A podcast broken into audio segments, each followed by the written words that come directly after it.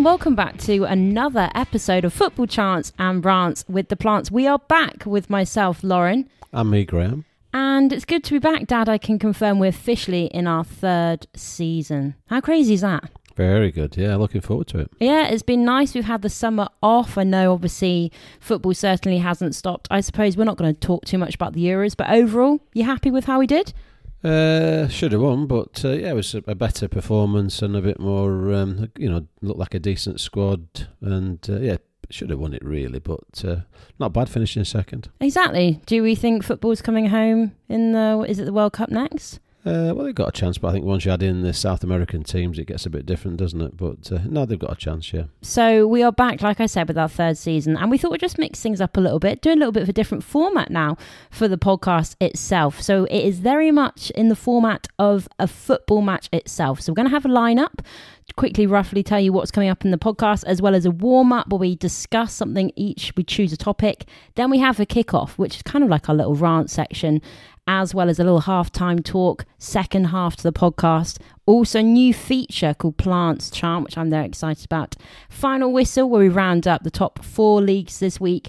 And of course, we are going to continue with our Barnet of the week.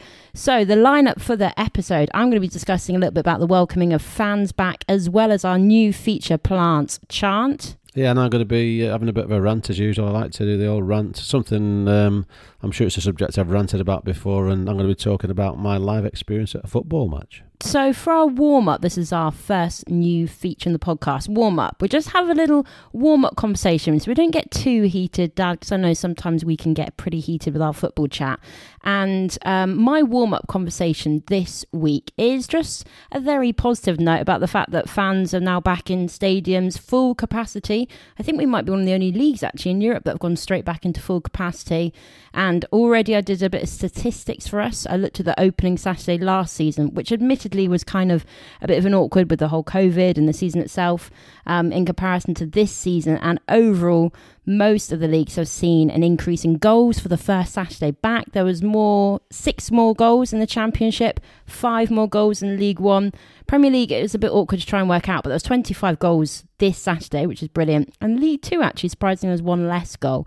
How are you feeling about fans being back? You personally have actually been back, haven't you? Yeah, well, I went to manage to get to Ewood Park last week. To uh, I mean, Blackburn hadn't won for 11 seasons in the first match, so Oh, really? it was quite a shocker to actually go there and see them win. So Swansea, under a new manager playing a new system, didn't really work for them. They didn't work at all with this. So Blackburn capitalised on that and won 2-1. 10,000 was disappointing crowd, but uh, made plenty of noise and Good I think- atmosphere? Oh, it was fantastic. I think, yeah, just a great atmosphere. I think that whole thing of people not being able to sit with their mates for 18 months or whatever. So a lot of people, and there'd be people that had a, a very uh, moving tribute at the start of the match to those who'd um, passed away from COVID, Blackburn Hmm. fans, Swansea fans. So yeah, it's very poignant event getting back to football and um, it was brilliant and it's all uh, made even better with a little win. So yeah, but fantastic to get back into the grounds with a great atmosphere. Definitely. In particular, I'm thinking about the Premier League, but you can talk about any teams in particular. Um, which teams will have more of a positive impact, the fans being back? Uh, well, looking at yesterday's results, Man United seem to be uh, Yeah. straight in, no problem. So I think anybody who's got a big, a big partisan crowd, I mean, Blackburn were at Millwall yesterday, 1 1, pretty dull, but uh, imagine Millwall, West Ham when they get at home. So yeah, I mean, I think most home fans will give it a go, won't they? Yeah, interestingly, talking of the opposite side, the away wins increased from 30% wins with fan last season to 40% wins with fan last season. Again, can you see there being that not being the case this season now that fans will be back in? So will the away teams have, will it be tougher for away teams basically? Uh, I think yeah, it's it, it's the only reason you would imagine why it changed last season. So you've got to imagine it'll change back again. Okay, so we're going to go for a kickoff now. So this is really kind of a bit of a rant where we have more of a debate now about what's gone on, and I've gone for a topic that it it's a bit of a tricky one, I think, to maybe touch on so much, but. After the success of the Euros, and you know, England got through to the final, and I think English football's been doing so, so well. And I've just been noticing more and more that Wolves, as a football club, the lack of British players in their squad is something that I probably find just not necessarily worrying, but just a little bit disappointing that when I think of English talent coming through, you think a lot about obviously Man U and Chelsea, um, City, obviously how much paid for Grealish. And then I was looking at the first team squad for Wolves and the 26 man squad. Only four English players are in their 26 man squad. So Conor is really the only one that starts. Obviously, Gibbs White, Ruddy, the goalkeeper, and Kilman as well. And obviously, I know that there's a lot of Portuguese influence within Wolves. Obviously, their manager, Bruno Lage, he's now he's Portuguese. Even their goalkeeper that's just come in, he's Portuguese. They've got eight Portuguese players, but overall, really, really diverse squad and a really good squad. But I suppose for me, I find it quite disappointing that I'm not getting excited uh, from an English perspective or a British perspective, I should say, that they don't have more on their in their squad. Where do you sit with that? Yeah, no, I I, I agree. I think it's uh, I think the nature of the English league. It's you know the Premier League be one of the best leagues in the world, and I think a number of home players get it. So I think you know if you've got a uh, mostly squad of non sort of Brits, it's going to maybe change that profile a bit talking of British players, who would be, if you were to pick three British players across, it could be any league, um, that you're most excited to watch this season, who would you go for? Um, I'm not sure. Actually, I have to have a think about that. Top three players for this season. I guess Adam Armstrong at Southampton. Be interesting to see. We scored in his uh, debut. debut. in the Premier League, so that was interesting. Um, I think there's people like Bowen at West Ham who um, always look lively. In his first or second season last season, there's people like Bowen who's um, good. You've got uh, Cresswell, defender for West Ham. Yeah. Having just watched that match. Foden. Uh, uh, Foden, yeah, I think with Grealish there, I think he might have another season of in and out. Really, probably Foden. I did think they'd get him in there and leave him in there, but I think Grealish arriving and keeping the rest of the talent, he'd probably be in and out. And I guess Greenwood's another one. Um, United, I think Greenwood's super talented. Rashford's out injured, so I think Greenwood's going to get a start, and uh, mm-hmm he should be exciting as well. I think. So that's my kick-off subject. What about you? Oh, mine's. A, I think I've done this on a number of occasions. It's about Arsenal, of course. Mm-hmm. Um, yeah. Mikel Arteta. Uh, a little bit surprised he's still in in the job, but he's got season three. He needs to start pretty quick, otherwise um, they might lose their patience with him. I think it's brilliant on the positive to see Brentford back in the top division after 74 years, full house, 16,000 uh, in the new ground. I mean, it's so exciting. The fans in tears. Um, just a wonderful, wonderful story. Obviously, very passionate. Obviously, wanted to win more than Arsenal and some great performances. David Raya kept a clean sheet, superb. Ivan Toney put a shift in. Uh, he looks just, decent, doesn't oh, he? He's a great, yeah. I think like Armstrong, I think those two high scorers from the lower leagues, I think they'll do really well actually. Uh, but Arsenal, same old Arsenal, really. I mean, who'll lead the line? Who's you know, you've got your use of Ian Wright up front, uh, leading the line. You had the likes of Vieira dominating midfield. Yeah. Tony Adams at the back. Uh, you know, all you could name a dozen players who were leaders in the Arsenal team from years gone by, and you just can't name one. I don't think Xhaka doesn't come. You know, he doesn't step up. Tierney's, which is weird because he steps up for Switzerland. He played very well in the Euros. Yeah, so Smith Rowe's got a bit about him, but he's not a leader. Tierney's got a bit about him, but he tends to you know, don't get up the pitch much really. So they need a, they just need one or two players to dominate, and it's just not happening. So um, signed people, but they've not signed anybody that's going to take up that role. And I just can't understand why Arteta can't see. You know, every time they do this, every time they put a performance like that in, everybody, pundits, fans, says the same things. Yeah, get, isn't it? Get a leader. I mean, it's daft, really. But it's going to be hard to attract any big names when they're not even in the Europa League. Well, it is, but uh, I mean they've spent quite a lot of money, and mm-hmm. um, I mean they're, they're going to get back to being successful, but uh, they'll, they'll pay well, I'm sure. So it's just I just don't understand why, even if it's somebody towards the end of their career, they just need somebody to sit in that midfield or sit in the back four who's going to start to shake things up a bit. But it's really poor, actually. Where do you think they're going to finish in the table if you had to call it right now? Uh, just about top 10, but uh, I don't think they'll get in Europe again based on the likes of West Ham straight away coming in with a good performance, and uh, Leeds will come back from their defeat. So yeah, I think there's some there's teams with far more fight and far more uh, edge about them.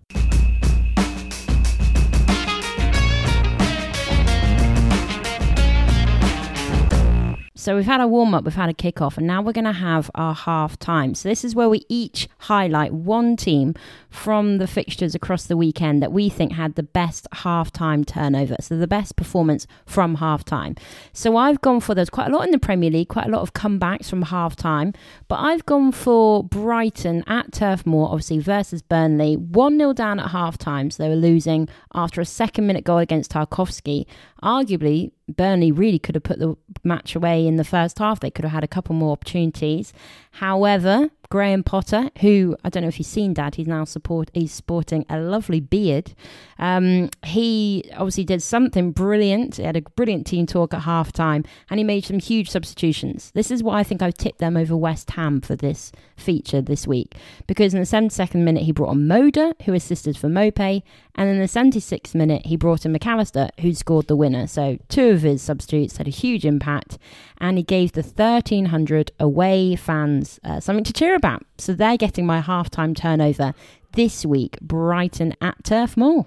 I'm not sh- quite sure I read the brief right, but I've gone for um, a great second half performance. Nil nil at half time. Actually, it was a yeah uh, manager's um, sort of um, a, a, re revisit, but uh, not quite the same. So Ferguson of the Darren version. So Fergie's son playing against Rooney in terms of managers, Peterborough versus Derby. So Peterborough fresh into the division and uh, looking to um, looking to do well. in Derby struggled terribly last year. Obviously, a bit of uh, strange press around Rooney, but nil nil at half time. Nothing much happened. Derby scored in the 77th minute. Jack Stretton. Uh, and you think, here we go. That's going to be Derby getting back, uh, getting back on form. But Peterborough, a couple of substitutions. 19-year-old Harrison Burrows came on and scored in the 91st minute. You thought, well, brilliant. They managed to grab themselves a well-deserved draw. But then in the 101st minute, another substitute, Siriki Dembele, scored the winner. Uh, so incredible, really. Yeah, going from um, nil nil and one 0 down in the ninety first minute to winning two one. So yeah, that's a, a good half time turnaround. Good half time turnaround and great uh, management by uh, the other Ferguson, Darren against Rooney, who um, well, he needs to get some wins, that's for sure second half now. So I've gone for my little conversation. It's going to be about the positive start for VAR on the whole. I know we talk about VAR a lot, but actually it's been really good to see that they've been cracking down on soft penalties and trivial free kicks um, after a record 125 penalties in the Premier League last season, which is just nuts even think about it like that. And so the main rules that they've brought in now are the fact that offsides, they've got thicker lines in place. You're not going to be seeing armpit offsides. Um, for example, I think it was Vardy's goal probably last season wouldn't have stood and they would have got all these lines out, but now they've got thicker lines and it's just got to be very clear and obvious offside. Accidental handballs by players in the build up to a goal, that's only disallowed now if it's the actual goal scorer who accidentally handballs it, whereas sometimes they'll go back to like the sixth person before the goal and it would have been a handball and that would have been ruled out. So overall, it seems, I know it's only been week one, in the Premier League, of course, it seems to have tightened things up a little bit VAR. It was always going to be the kind of thing where it was eventually going to find its feet. But overall, it seems to be having a positive impact. Is this also going to have a good impact on the fans now that it's full capacity? I think VAR, obviously, two seasons ago was quite frustrating. Do you think this is going to be a positive thing, what they've put in place in terms of fans not getting too twitchy and edgy as well? Definitely, definitely the right way forward. So hopefully less awkward offsides and just some less, you know, less VAR, which is always nice. But even though I've, I've spent a good couple of minutes talking about it. Uh, my second half uh, rave is around Sutton United, actually. So great to see uh, the National League represented by Sutton United, first time in the league. Uh, they lost the first game 2 1 at Forest Green Rovers last week. Had another away game to face at Salford, who were clear favourites for promotion. Uh, but they managed to uh, hold on for a nil-nil draw. They had 33 possession percent possession, um, only three shots on target in the game, but um, well done to Sutton United in the league and already drawing against the favourites for promotion. And of course, can't go without mentioning um, a bit of a rant, which is Aaron Simpson. Not a rant about him, but Love Island. All oh, the, all the way, hello! All the, way, all the way from Sutton United, whatever Love Island is, I don't know. Hello. But I did. He wasn't in the fixture. He wasn't playing yesterday, so whether yeah. He's not playing because he's still he's, over there. That just sounds ridiculous. He's still getting texts and everything on Love Island. Well, that sounds absolutely. They've had a so, few footballers in there actually. So it's a rave that turns into a rant. So there you go, Aaron Simpson. But yeah, Sutton United, well done and welcome to the league.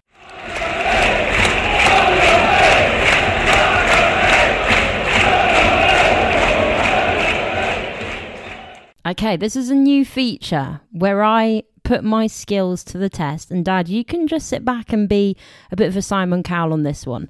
So now that the fans are back in the stadiums and obviously our title, Football Chants and Rants with the Plants, we rant a lot. We don't really mention chants that much apart from the lovely background noise that we have within the features. So I am now going to put forward each week a new chant that we then put on social media and see what the fans of the chant, of the chant I've made up, think about it. So this week, my chant is it's an absolute tune that I'm going to be using the chant from. Got to number five in the UK singles chart in 1982, and it is by Madness. You've seen them quite a few times, right? Yeah, Madness, definitely. Very good live. So I've gone for my chant this week is going to be about Ward Prowse in the style of Madness's song, which is Our House. So, Dad, I'm going to imagine that I'm a foot. We can imagine that this is a football crowd, and it's not just me. Okay, I'm going to try and be like a rowdy person in the crowd. Okay, so it's going to be Ward Prowse in the middle of our pitch. Ward Prowse doesn't even get a stitch. Ward Prowse, he takes every dead ball, Ward Prowse, and scores over the wall. Simon Cow, what are you saying? So, well, I think that's very good. I mean, you've had about a year to think it up. so I think, um, no, I'm sure there'll be worse ones. Oh, no, that is probably my best one. That might be the best one. It's the best one so far. No, it's very good, actually. I'd, I'd give that probably 7 out of 10. Okay, would very it be good. memorable enough for the fans? Yeah, I think the fans would sing that. I think the uh, Southampton fans have not got much to sing about, perhaps. They're favourites for relegation, so they need That's to. That's true. But he's, uh, no, he's good and recognising one of England's top players, actually. Okay, fair enough. And Madness as a band, the only thing is they're not actually from Southampton. I'm pretty sure they're from London and Sport Chelsea. Well, it's down south, isn't it? Yeah, that's true, exactly.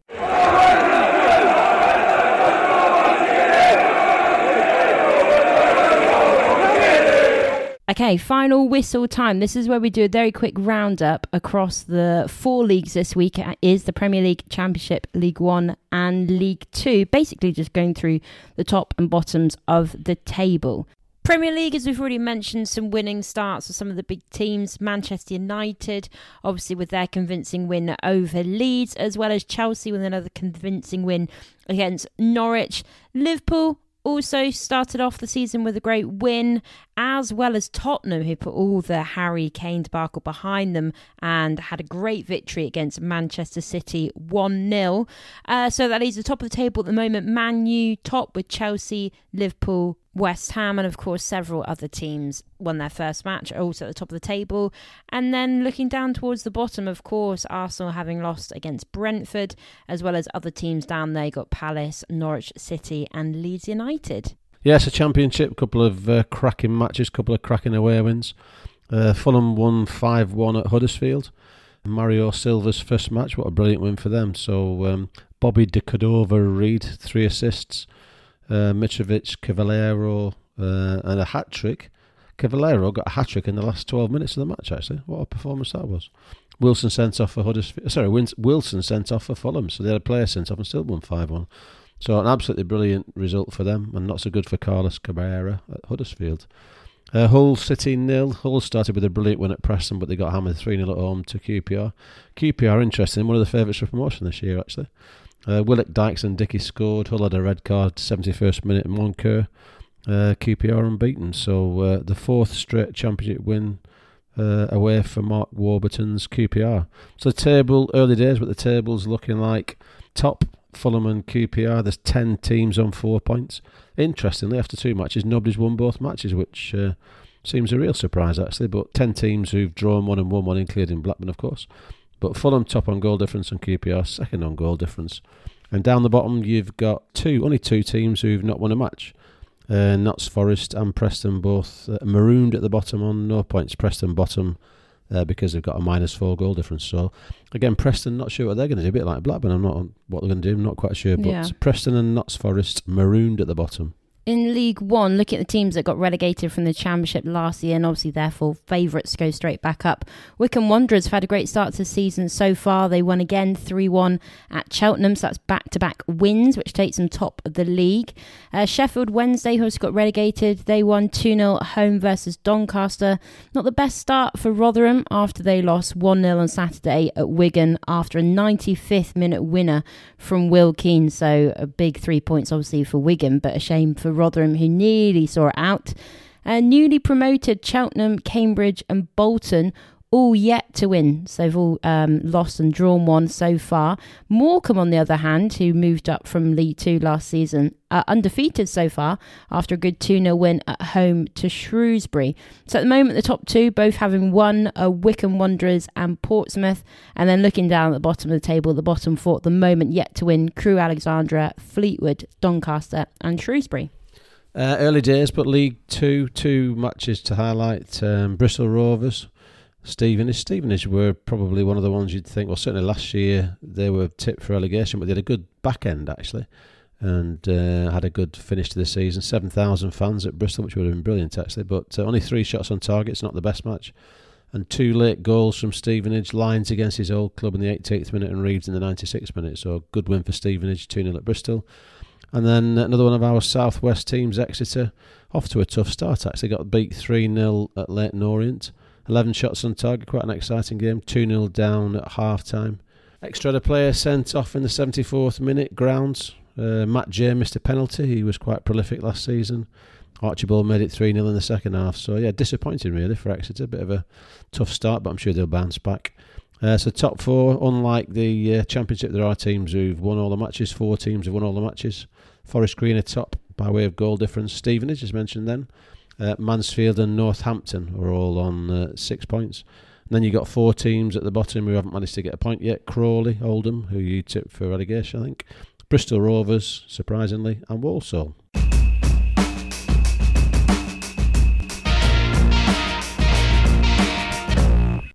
Lastly, we're going to have our Barnet of the Week, one of our features that we've carried on throughout all the seasons. And this is an opportunity for us to have a look at some beautiful or very eccentric hairstyles that we seem to always get in football.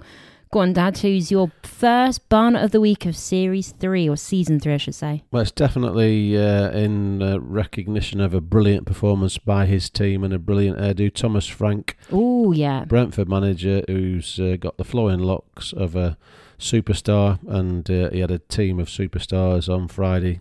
Uh, fantastic performance, fantastic hairstyles. So Barnet of the week from me, Thomas Frank, brilliant. I love it. He's got a great Barnet, to be fair, and my Barnet. So, like I said, we had a break over the summer. I know people have spoken about it a lot, but I'm going to go back to the trend of the summer that basically went viral, which was Phil Foden dyeing his hair blonde to emulate Paul Gascoigne's Euros 96 Barnet. And it's all snowballed from there, really. We've got Phil Foden almost to blame. I looked at the Beckham family. David Beckham even went back to the bleach blonde look, as well as his son Romeo. And the recent players I watched from the Premier League that have done it, Jorginho, he's gone bright blonde, Richarlison from Everton, as well as Oxlade Chamberlain. So I think I'm just going to go back to the Barnet of the week, just being Phil Foden in general for, for starting this new trend, and for the other players just continuing on that trend. Where do you sit with the uh, the bleach blonde look? Do you like it? I'm not doing it. no, oh god, yeah, you wouldn't suit it at all.